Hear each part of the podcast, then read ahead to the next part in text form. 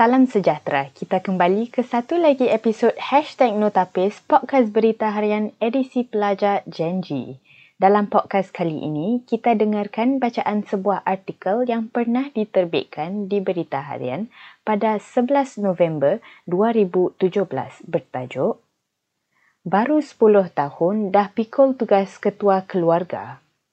Usianya baru 10 tahun namun Nurul Syafika Roslan sudah pun menjadi ketua keluarga.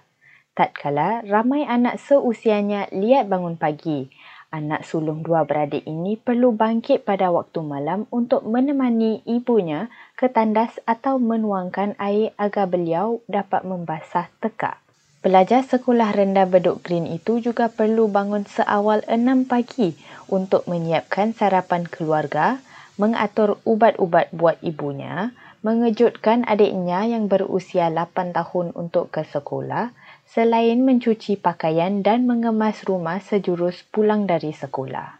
Syafika terpaksa memikul semua tanggungjawab itu kerana ibunya Cik Yanti Mazlan, 43 tahun, menghadapi pelbagai penyakit kronik seperti darah tinggi, kencing manis, kegagalan ginjal, lemah jantung dan menjalani pembedahan pinggul sehingga sukar berjalan. Cik Yanti yang berkerusi roda selain menggunakan tongkat berkaki empat ketika ditemui di flat tiga bilik keluarga itu di Bedok South Road, berkata Syafika mengambil alih semua tugasan tersebut sejak ayahnya penghidap bara hidung meninggal dunia akibat pneumonia Ogos lalu.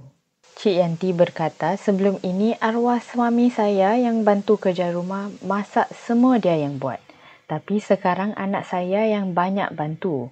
Ubat-ubatan saya dia yang siapkan. Dia yang uruskan adik dia dan dengan bantuan ibu saya dia masak juadah yang mudah. Beliau perlu memakan sekitar 12 jenis ubat setiap hari dan kini perlu menjalani rawatan dialisis tiga kali seminggu. Syafika yang jelas berasa hiba ketika ditanya tanggungjawabnya berkata, memang susah ambil tugas ayah kerana saya kena bangun pagi untuk siapkan ubat, buat sarapan dan pergi sekolah. Tapi saya buat semua kerana saya sayang mama. Ada ketika ibunya tidak memakan ubat yang sepatutnya. Kata Cik Yanti, nanti dia akan mengomel sampaikan saya yang rasa macam dia budak-budak balik. Ibunya Haja Patijah Haji Ilyas, 66 tahun, seorang pekerja pembersihan yang menetap di Hougang, kini membantu dan menginap di rumahnya.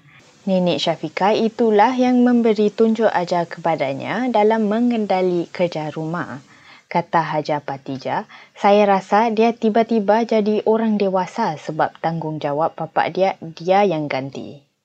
Jika sebelum ini, Cik Yanti yang bertugas sebagai pembantu keuangan merupakan pencari nafkah utama dalam keluarga, kini keluarga itu perlu bertanggung pada bantuan Pejabat Hikmat Sosial SSO yang memberi 700 dolar sebulan selain mengurus bil air lampu. Syafika turut mendapat bantuan percuma kelas tuition privat di Frankel Avenue. Baru-baru ini, Syafika antara empat penerima anugerah penjaga berdedikasi oleh Yayasan Buah Pinggang Kebangsaan NKF bagi mengiktiraf sumbangan dan pengorbanannya itu.